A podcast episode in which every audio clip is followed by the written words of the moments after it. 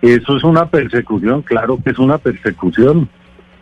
O sea, publicar temas como la niña política es muy peligroso en este país. Y, ya se les viene a uno incluso las, las autoridades que tienen que investigar eso, se le vienen a uno encima.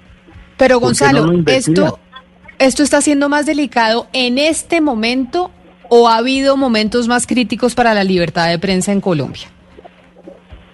Pues no, eh, en este momento yo lo veo muy, muy grave. Yo lo veo muy, muy grave. Ahora, en la época de Uribe, pues eso fue terrible. Eso era como, como la era Pinochet o la dictadura de Argentina. A mí, a mí hubo un momento que gracias a la, a la CPJ, un senador de Estados Unidos mandó una carta a Uribe pidiéndome que me respetaran mi trabajo y mi vida. Y ese senador era Barack Obama. Para mí ese es mi título de periodista.